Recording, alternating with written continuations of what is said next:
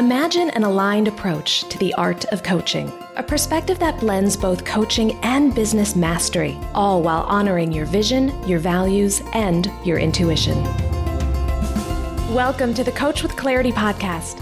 I'm Leisha McDonough, an ICF credentialed coach, former therapist, and mentor for intuitive coaches and healers. I'll be your guide as you cultivate both the skill set and the mindset needed to transform your clients' lives and your own. Are you ready to be a coach with clarity? Then let's go. Well, hello, my friend. Welcome to the Coach with Clarity podcast. My name is Leisha McDonough, and today I have a very special treat for you. I am thrilled to share my interview with my good friend and colleague, Jack Fish of Write Like a Mofo. So, Jack is a talented and intuitive writer who supports other writers, copywriters, and ghostwriters, as well as coaches and service based professionals who want to really dive into their writing in such a way that it connects with their audience and allows them to build and grow their businesses.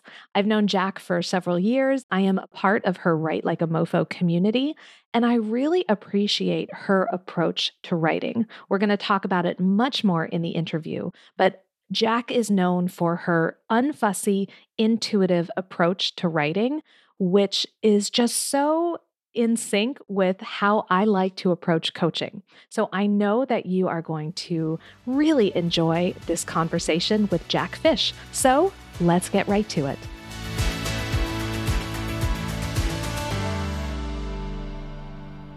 Well, hello, Jack Fish. Thank you so much for coming on the Coach with Clarity podcast. Hello. Thank you. I'm so happy to be here and I love chatting with you. So well, the feeling is 100% mutual. So I'm so, so honored to have you on the show. Why don't we start off talking a little bit about who you are and the work you do for the world? Awesome. So I'm Jack. I'm a writer and writing coach. I work with two kinds of creative people, usually service based businesses, branding experts. They want to sound more human in their copy so they can sell more, get more clients, sound authentic, all that good stuff. And I also work with other writers like myself copywriters, ghostwriters, and coaches who are great at writing and they're doing all the work for everyone else, except they're not writing for themselves. They're not working on their book, their blog, their podcast. Like they're not doing any of that stuff. They're only focused on serving others. That's what I do. That resonates with me. It's like the old adage the cobbler's children have no shoes. You know, we're so good at taking care of the people we serve that sometimes we don't do that for ourselves. Exactly. And I was one of those people. I'm a little over four years into my business full time after leaving corporate. And I was doing all the copywriting for everyone else and none of it for myself. Like my book was collecting dust and all my writing was kind of falling by the wayside. Blogging was somewhat consistent. And of course, I was doing all the client work, delivering on time, you know, as a type A does, hitting deadlines, meeting goals. But my writing wasn't happening. And to be fully congruent and aligned in my work, I needed to show up for myself first. Yes. Oh, goodness. That is such a juicy topic. We're going to dig into that in a little bit. But first, I would love to talk a little bit more about like your superhero origin story because as you mentioned, you've been in your business now full time for about four years, but I know that there's been a lot that has brought you to where you are today. Lots of twists and turns and transitions, which for many of us, myself included, as we become coaches, we've experienced that as well. So I always love hearing about people's stories and the journey that brought them to where they are today. Would you be willing to share that? Of course. I love a good story. And so many people have a journey of twists and turns. So I really like sharing mine because people resonate with it and they're like, oh, yeah, I had some of that too. So, yeah, four years in business full time. Up until that time, I was in corporate America. Growing up, I never really entertained the idea of being a business owner or a writer. It was never a thing. I was definitely always a creative kid. Art class was my favorite. I was always drawing, painting, doing things like that growing up, I actually wanted to go to fashion school. I wanted to be a fashion designer. really? Oh, I didn't know that. Yeah, it's, I mean, if you see the clothes I wear, you wouldn't be like, oh, she's so fashionable. I was probably about 10 or 11. And I was also obsessed with all things French. Growing up in Canada, French is the official second language. So we had to take it in school. And I loved it. Like I took all the extra French classes. So I wanted to be a rich and famous fashion designer and live in Paris. I didn't even apply to fashion school. I don't know exactly what happened other than someone was like, Do you know how to sew? And I was like, No. Oh, well, maybe I should just not do that. And I went to business school instead, which. Why not? I know, practically speaking. So, business school, marketing, and I left school looking for a shiny corporate job so that I could climb a ladder. Because to me, that's what I believe the definition of success was climb ladders, get promotions, make money, do the things. And my first several years in corporate was management consulting. We worked with a lot of federal government, state government, big projects like rolling out pieces of the Affordable Care Act, like huge, huge projects, USDA, things like that. And after I had my son, so this is uh, almost 13 years ago, returning from maternity leave, I remember sitting in a meeting one day and just looking around and being like, is this all there is? this doesn't feel quite right. I was ready to go back to work. I knew I wanted to be a working mom. I enjoyed working and contributing and having time focused on myself, but I was like this is this is not it. Like I had no inkling of what I was going to do. All I knew was like I need to do something else. I don't know what. Fast forward to the time he's about 1, I get called into an office with my managing director and some guy from HR who I'd never met like totally clueless. And it took me a while to realize what was happening. And like the looks on their faces are like, we're firing you. Why don't you understand what's happening? So that was my first layoff. And I say first because it happened two more times. Spoiler mm-hmm. alert. the first time it was kind of devastating. I identified so much with being in corporate and I was good at it. I was good at my job. And then I was like, well, who am I without this? Like this work? who am I without an income? Like it shakes you at your core. We were living in Chicago at the time and we decided to move to Canada because having a one year old, we're like, it would be great to be around family. So moved up there. I worked for Blackberry. I did corporate communications there, crisis communications. So service went down. I would talk to all the technical people and translate it into English for the public. And well, you can probably guess what happened with BlackBerry. Yeah. Got laid off again. Number two. yep, number two. And then we moved back to Chicago. My husband had a job opportunity and we were, we were kind of ready for a change. And also by that point, I had my second kid. So I have a daughter. And kind of same thing. I went back to work after maternity leave. So this is before layoff. And I was still kind of like, this is fine. This is great.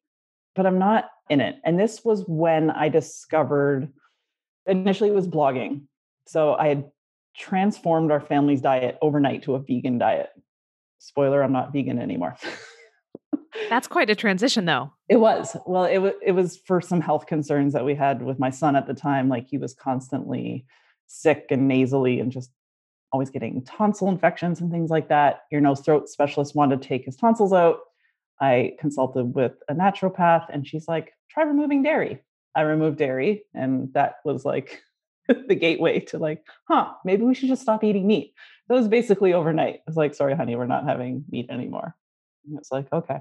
We since introduced it back. But around that time, that's when I started blogging. I started a food blog to share about all those things I was learning about food and because I was a busy working mom who worked full time with two kids, wanting to feed my kids a healthy, mostly plant based diet, I didn't want to like nuke veggie burgers for them every day because that wasn't the right thing to do. I started writing recipes and sharing them. I was teaching cooking classes. And after a while, that blogging, well, when I stopped being vegan, writing about food wasn't exciting anymore. And that was when I kind of got the hint that it was, oh, it's the writing part that I'm enjoying. And in between those layoffs, there was kind of a nudge of, hmm, maybe I could have a business doing this. Like maybe this could be all I could do. the very first book that introduced me to this idea was Danielle LaPorte's Firestarter Sessions. And I was like, you could do work you love and get paid. What a concept.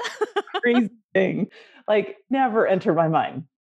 So, back to Chicago, actually went back to my old job because they had rehired a bunch of us for some big projects. And then we were laid off again. I wasn't at the point in my food based business. I was teaching local workshops. I was earning like maybe an extra like one to 2K a month. It wasn't enough to be able to quit and grow that full time. And at the time of the third layoff, we were five days away from closing on a house. So, oh, no. I needed an income for so many reasons. I got another job in management consulting. This one allowed me to be more creative. And I was doing a lot of corporate communications. It was still corporate healthcare stuff, but they let me have some internal freedoms, like communicating internally. They're like, can you just run communications for this whole department? I'm like, yeah, that'd be amazing. And people started asking me for help with writing. Can you help with this proposal? Which I had always done a little bit on can you help us with this proposal? Help me with my LinkedIn profile, help us with this writing, help us with this important communication. And I would drop everything else I was doing to do that. And then it hit me oh, it's the writing that I'm really enjoying. Like, I love this. So I committed to start my business, my copywriting business, and grow it on the side until I could reach enough momentum that I'd be able to make the switch and quit. And the deal I had with my husband was if I could earn half of my corporate income with my side hustle at the time, then it would totally be reasonable to expect that I would replace my corporate income. So I buckled up and I did it. There were definitely times where it was hard. I was working all the time, like mornings. I would squeeze it into the day. I scaled back on my corporate work because if I knew I was leaving, I don't need to be an A plus player. I can be a B player and still do a great job. And it, was about a year and a half total of doing that on the side, like growing that business. And I grew it all through reaching out to former contacts, letting people know, hey, I'm starting this business, growing it on the side. Initially, I offered to work for a few people for free. That turned into paid business and referrals and recommendations, and it grew from there. So it was about a year and a half from the time of I'm creating this business and I want to quit and it was also eight years later, eight years after that initial moment, sitting in that corporate office being like, huh, is this all there is? so it took eight years to figure it out. And yet, looking back, it's amazing how in the moment sometimes it does feel like things come out of left field. Where's this coming from? What am I going to do next? When we look back, we can connect all the dots and see the journey which is so powerful and as coaches that's often what we get to do with our clients is help them make meaning of what they've been through and what's brought them to where they are today so that then they can decide where they want to be tomorrow and so your story is such a beautiful example of that so thank you very much for sharing it with us thank you yeah like the nudges are there and you don't piece it together until later. That makes so much sense. Yeah let's talk about those nudges because i know that's really at the core of your brand and the work that you do and in fact when people go to your website which we will be linking in the show notes they're going to see that you are all about unfussy and intuitive writing and i'd love to talk more about those two terms unfussy and intuitive as it relates to writing and the work that you do. Yeah Unfussy came first. Unfussy was how I approached food. Because when I transformed our diet, I was the fussy person. I was the one obsessively reading labels and being like, there's a hint of milk or egg in here. I can't eat this. I have to be so vegan. I can't wear leather shoes anymore. Like I was just all in. That's fussy. Like that's what fussy looks like. so the unfussy version of that was let's cook a bunch of vegetables and toss stuff together and approach it this way and eat what's in season and eat what feels right. Like less thinking about it, like less obsessing, because that stress was not serving in any way. In fact, even just hearing you describe unfussy makes me feel more relaxed. Like I noticed in my body that it was like, oh, I can breathe deep into this idea of unfussy living. Yeah, exactly. And then that's what I took to writing. So in corporate, corporate writing is fussy. It's typically filled with jargon, overly formal that it doesn't need to be. And unfussy is simple language, clear communication, conversational, one to one, like one person having a conversation with another, and it's relaxed. Whereas I picture fussy is all like buttoned up, tie is too tight, choking your neck. And it's like, I have to use super big words to impress people.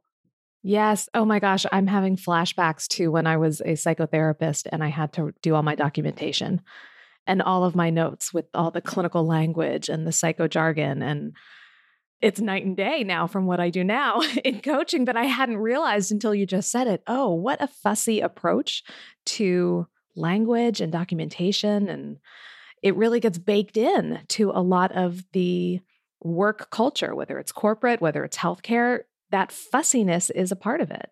It does. And I know because I used to write it. So there's no judgment. I totally get it. I used to do it. It's because when we're in those positions, we're writing for our peers. We're not writing to teach someone who doesn't yet know everything we know, which is great if your peers are your clients. Right. But there's a if big not, but there. Yeah. yeah. Exactly. So that's the unfussy piece. Intuitive, I want to say I never even used that word until a few years ago. Like I wasn't necessarily embracing my intuition or even recognized it as a thing. I would just do things, which, like you said, when you look back, you're like, oh, that was that talking. It was a slow evolution.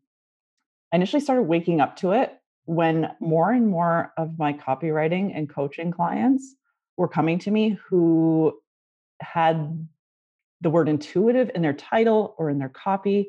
They were healers, they were mediums, there were all kinds of like healing modalities in there. And I was like, why are all these people coming to me? This is so interesting. And I met an intuitive because, of course, they started like flocking to me. I didn't know why. And she was an intuitive business, no, not a coach. She's an intuitive for business owners. And I asked her, I'm like, why are all these people asking me about copy? Like, why are they coming to me? And she's like, because they know that you're intuitive. And this was the first time someone had called me claircognizant. She's like, it's because you're claircognizant and they know that. Define that word, if you would, please. I had to Google it, first of all, when she told me that. So I was like, I'm nodding along, like, yep, okay, okay, cool. And then I Googled, what's claircognizant? So there are the clairs. I might not capture them all, but clairvoyant is the one I was most familiar with, meaning clear seeing. So you might see things or have visions predicting what you need to do or giving you nudges, telling you where to go. Clair cognizant is a clear knowing. So it's like a knowing that's hard to explain. I've been trying to articulate it for years and I'm getting there. But it's like when I was laid off from those jobs, I knew it was okay. Like I didn't necessarily freak out. I got into action. There were definitely some low moments, like there was definitely ugly crying. That but that still that deep knowing, there was something in there that was like, it's okay. It's hard to tell other people that who don't get that. So the other Clairs, there's Claire Sentient. I might be saying that wrong. Claire clairsentience. Clairsentience, thank you.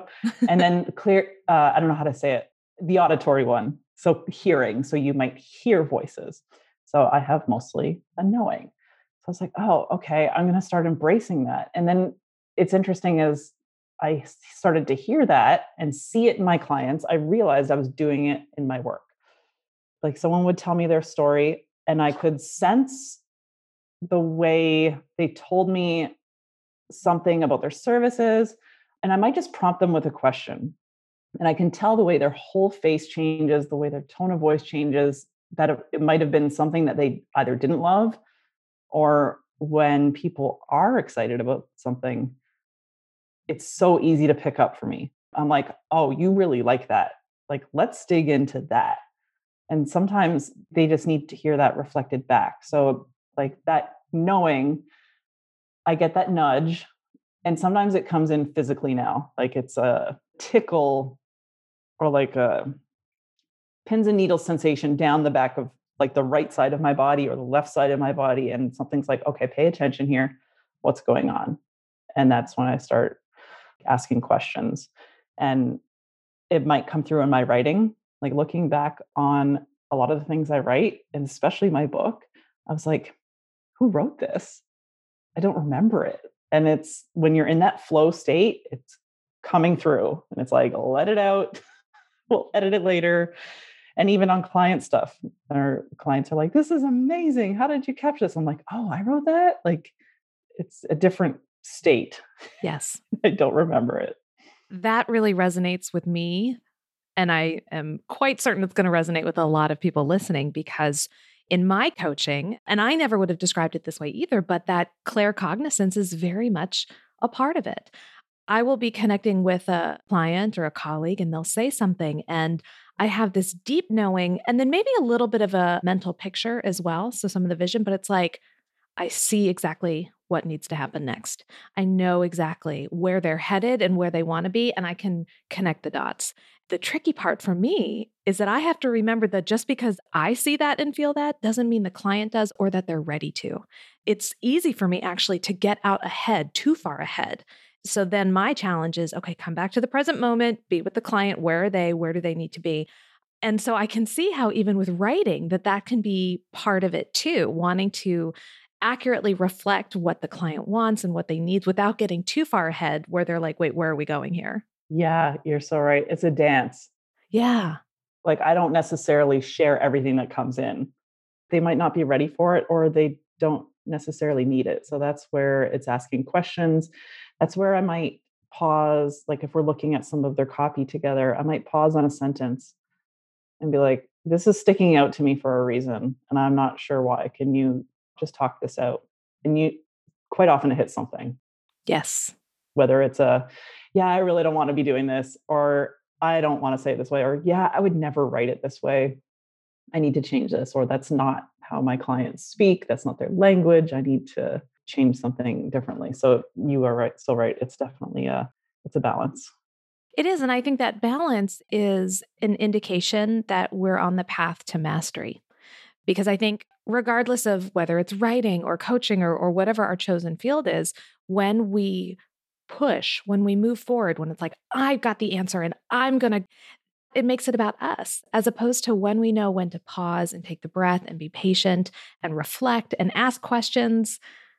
That's where we really grow in our field. And when it becomes a co creative process with the other person instead of, I've got the intuitive sense and I'm right and we're going to do it my way. Yeah. And as a coach, when you do that, like I wouldn't want to give them my ideas of the answer because then they're not learning.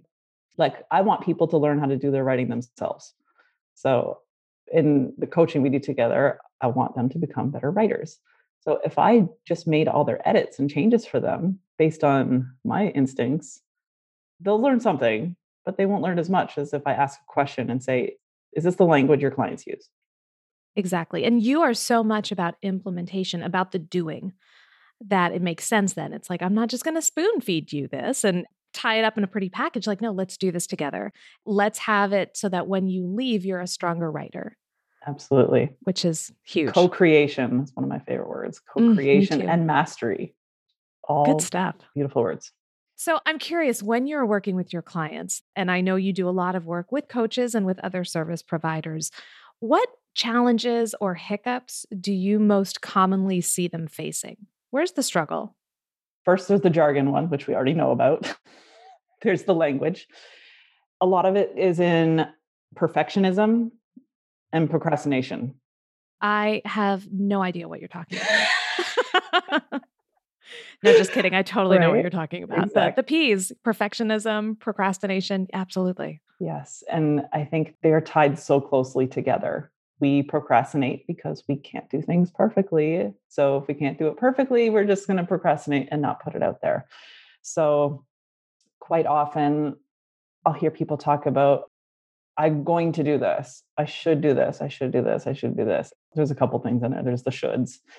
There's the not taking action to get information. I see a lot of people spending years working on website copy and not publishing it where like how else are your clients going to find you? And quite often it's that perfectionism and it's not even necessarily they want to show up perfect for their clients. It's their peers. They're worried about what their peers are going to say. So there, there's definitely some mindset struggles in there the other piece is coaches who are consuming too much information and not creating. So they're taking all the courses, reading all the books, which I love doing that too. I get it. and not doing the work. So when it comes time to put words on the page, the words that they're using are all so heavily influenced from everything else. And that's when they're like, my writing doesn't feel like me. It doesn't sound authentic. Okay, yes. And let's practice you doing your writing. Like the only way to find your voice is, I believe, to create it, to keep writing. And it's going to change and evolve. Like the words I used in my business years ago are totally different. As I grow, we are also constantly changing. And as I discover more of who my clients are and the language they use, like those words are going to tweak. So the other big thing I see is they're writing for their peers and not their clients or they're writing how they would say it. Yes. And it's like, that's great. Your website copy, your communications, who are you writing to? There's one person on the other end. Like, where is that person right now as they Googled, landed on your website, and are like, I need help with this thing? What do they think they need help with? Yeah, I like to think of it as learning how to speak your client's language. It is for some people a second language. So we have to be sensitive to that and we have to meet our clients where they are and literally use the language they would use because that's how they're going to see themselves in our business and in our work. Exactly. And I think it actually makes it so much easier because as a business owner, I don't have to worry about my words. I'm only listening to what my clients are saying and reflecting their words back at them. So it's listening, capturing the actual words they use, and relaying it back, which is something you would do intuitively in conversation with someone, typically. Like if you're listening, you would use the same words they use instead of responding to them with your jargon because they'd be like, What? Are you even listening to me? exactly. And so that really is the unfussy approach where we don't feel like we have to show up and teach or prove. We're literally connecting with that other person using their language, which makes them feel heard, makes them feel understood, it makes them feel at home. Yep, exactly. I want to go back to what you talked about previously around content consumption. And this is a very salient point for me right now. Literally, yesterday in the Coach with Clarity membership, I ran a quarterly planning workshop. And I did the work with them. Like I was doing my mm. planning right alongside with them. And one of the things I literally wrote down was I have to curb my own content consumption because I am heading into a content creation cycle. Quarter two is going to be all about writing my next book. And so I knew I had to turn down the outside voices if I was going to be able to turn up the volume on my own. And so, this idea that we do go in cycles in our business where, yes, there's times where we want to consume and we want to learn. And those of us who are lifelong learners, like that's so comfortable for us. It's so fun. But then, when the time comes for us to put ourselves out there, we have to be really mindful and set some clear boundaries and parameters around what will I bring into my world? What will I consume? And what space do I need to hold sacred for my own voice? Yeah, yeah there's so many things to touch on in there. I did something similar. Definitely when I was deep in book writing, I paused any other reading, or I would read something totally different, like memoir from a celebrity, like not related to my writing. The other piece I think is missing from consumption or consuming information, which is fabulous, is integration time. So we're consuming at such a crazy pace and not digesting it. So I equate it to food. It's like eating a week's worth of food in a day. You can't digest it. You're going to get sick. Yeah. so I also saw this when I discovered the website Goodreads and I could track how many books I could read. And I was like, ooh, this is great. I'm going to read like, I forget how many I read in a year, like 40, 56, 60 books in a year, which is great. But don't ask me about any of them because as soon as I was done one, I was on to the next. Yep. Check the box, move on. Yeah. Whereas now I am much more deliberate. Like, read a book, take my time. Also, if the book is not interesting, I'm not finishing it. Like, I don't need to finish it anymore. Like, there's no prize for pushing through a book that you do not enjoy or are not getting, or maybe the time was just not right to read that, revisit it later. It's building an implementation time, and that's in every piece of learning. So, beyond books, courses, learn something, integrate it. So, building that in. And so, we're recording this, it's just about April. I don't think I finished a single book in 2021 yet, which is fine because I've been focused on other things. Yes, you've had a lot going on this year. So, so it's also unsubscribing from newsletters. Yes. Especially in my industry. I typically do not follow anyone who's doing similar work to mine because I want to keep my business blinders on, keep my focus, stay in my lane. And also, that helps with like, oh, so and so is doing this. I should do this too. Or I need to do this too. No, you don't. do your work. yeah, because that competition piece, that's what it is. It may not be, oh, I have to be better than that person, but it's like, oh, I want to be at the same level. For me, that competition piece plays into the procrastination perfectionism cycle as well. Oh, yes. Yeah, that is huge. So, oh, so much good stuff here.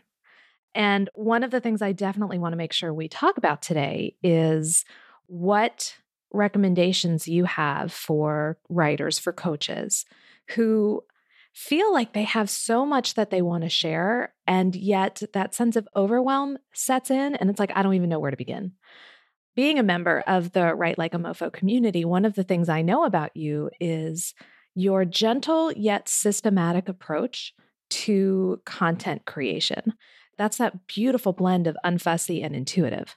Like you do come from this place of it doesn't have to feel hard, it doesn't have to be tricky. Like we can make this unfussy and we can really honor who you are and the work you want to do. And that's that intuitive space.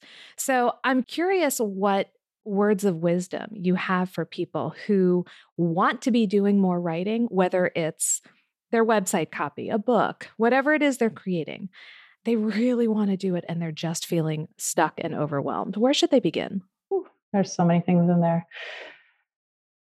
I think in general, it needs to feel good, whatever you're creating. Because I believe if you're creating anything, whether it's writing, speaking, sharing on social media, and it's coming from a place of proving, forcing, pushing, and it doesn't feel good to share, revisit that. There might be something in that message or how you're sharing or even the, the medium. It might not be the best medium for you. Feeling good while you're doing the creation, I think is so, so, so important. And if it feels good, you're going to want to do more of it. Yeah. so, and that's often why writing falls off people's plates because it feels hard or you don't know where to begin. So let's talk about where to begin. Two suggestions. And I I encourage people to notice what feels most natural to you, whether that's writing or speaking. So if you naturally want to take to the page, like I might say, I'm an internal processor. I need to write about something or journal about it before I know what I think about something. I am not one to talk it out. If I talk it out, it's, it's a mess. And sometimes that's great. Like, get it out however messy it is a lot of people I work with, they are external processors. So by talking stuff out, you get to your own answer. So for those people, I suggest instead of staring at the blinking cursor, use talk to text so you have something to edit from. I'm a fan of the app Otter, O T T E R dot AI. And you get six hours free a month with their free version. Yes. And even though I'm an internal processor, I still sometimes do that if I'm going for a walk. And also, I spend a lot of time on a screen. I don't want to be typing all the time. So I will go for a walk. I will record for about five minutes my random thoughts. And then I have a beautiful transcription to which I go back into and edit. So if writing is like, oh, start with talking a bunch of stuff out and then you can go back and edit. That is gold right there. And I will say I use Otter for the transcripts for this podcast, actually. But when I think about the process of writing my first book, there's an entire chapter in there that I spoke on a walk because I was just feeling so stuck. And so I went outside and I didn't have anything fancy. I literally just had my voice memo app, but I just went on a walk and talked for 20, 25 minutes. And before I knew it, the chapter had basically, well, I won't say it wrote itself because there was some editing that had to be done afterwards, but everything that I needed for that chapter was there. So clearly, I'm a external verbal processor, and anyone who knows me, that will not come as a surprise. But there are ways that we can hack our strengths in order to then have a really beautiful finished written product at the end. Yeah. I think the other big piece is confusing writing with editing. Yes, let's talk they about are that. Very different beasts. Yes. There's some other quick ways if you want to get started, like set a Pomodoro timer for 25 minutes and write as fast as you can. I am a big fan of the shitty first draft or the SFD for short. Yep. And I've shown examples of my SFDs in the writing community. And like some people show me their work, they're like, this is my SFD. I'm like, that is not an SFD. you can put that on your blog right now and it would be fine. And SFD is incomplete sentences, everything is misspelt, grammar is out the window, which I'm also, side note, I'm a fan of breaking all the grammar rules because writing for connection, not for the jargon, not jargon, grammar police. We don't need them.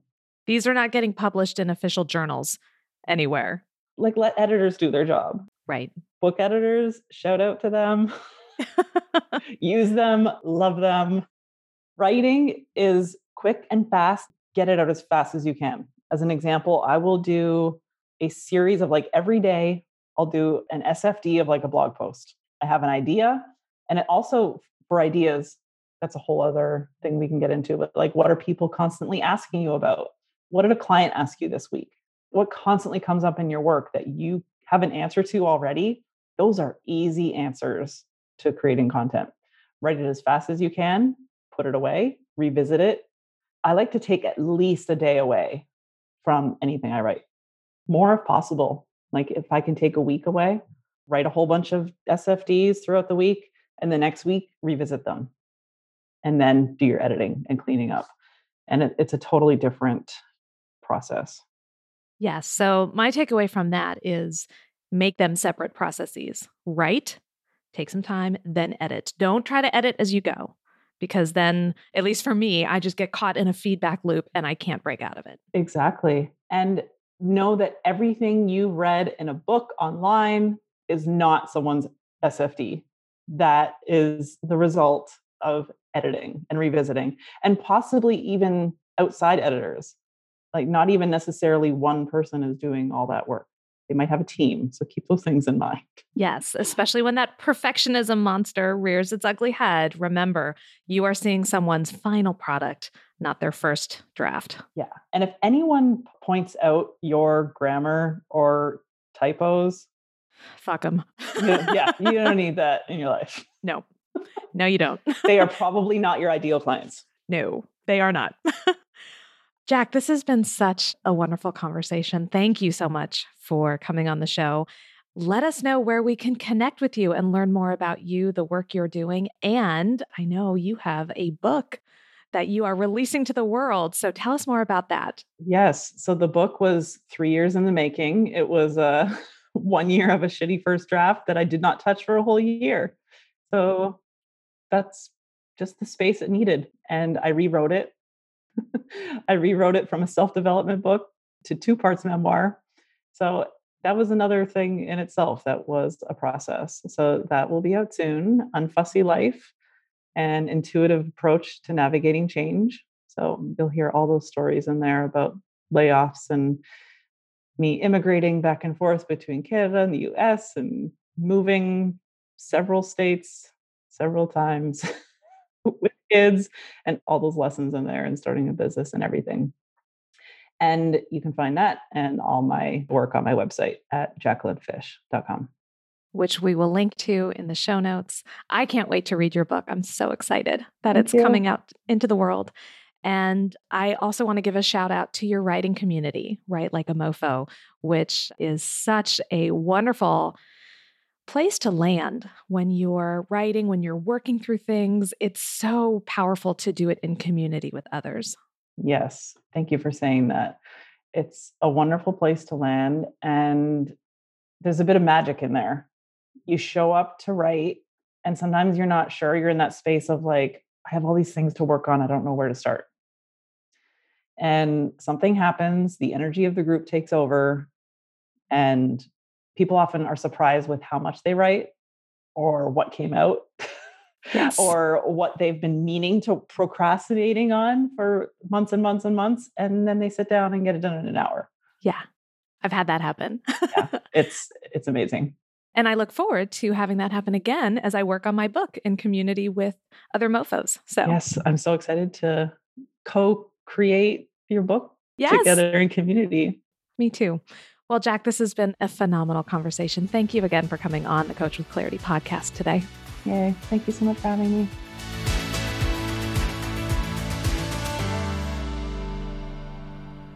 Many, many thanks to Jack for coming on the show. And I hope you enjoyed that interview as much as we did.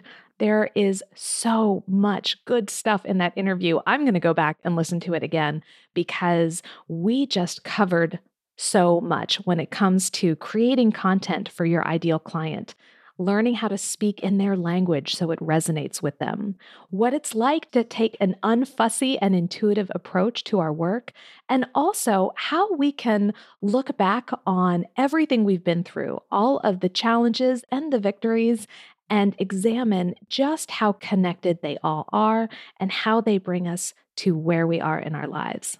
Such a powerful concept, such a wonderful interview. So, Jack, thank you again for coming on the show.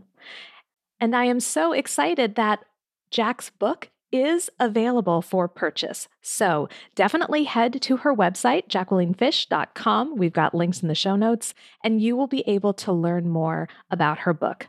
I've got my copy. I hope you pick up your copy too.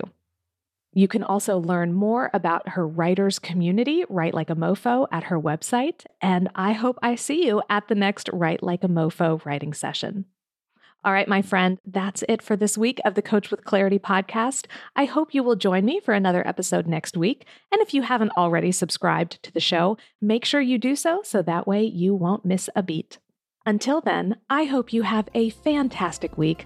My name is Leisha McDonough, reminding you to get out there and show the world what it means to be a coach with clarity.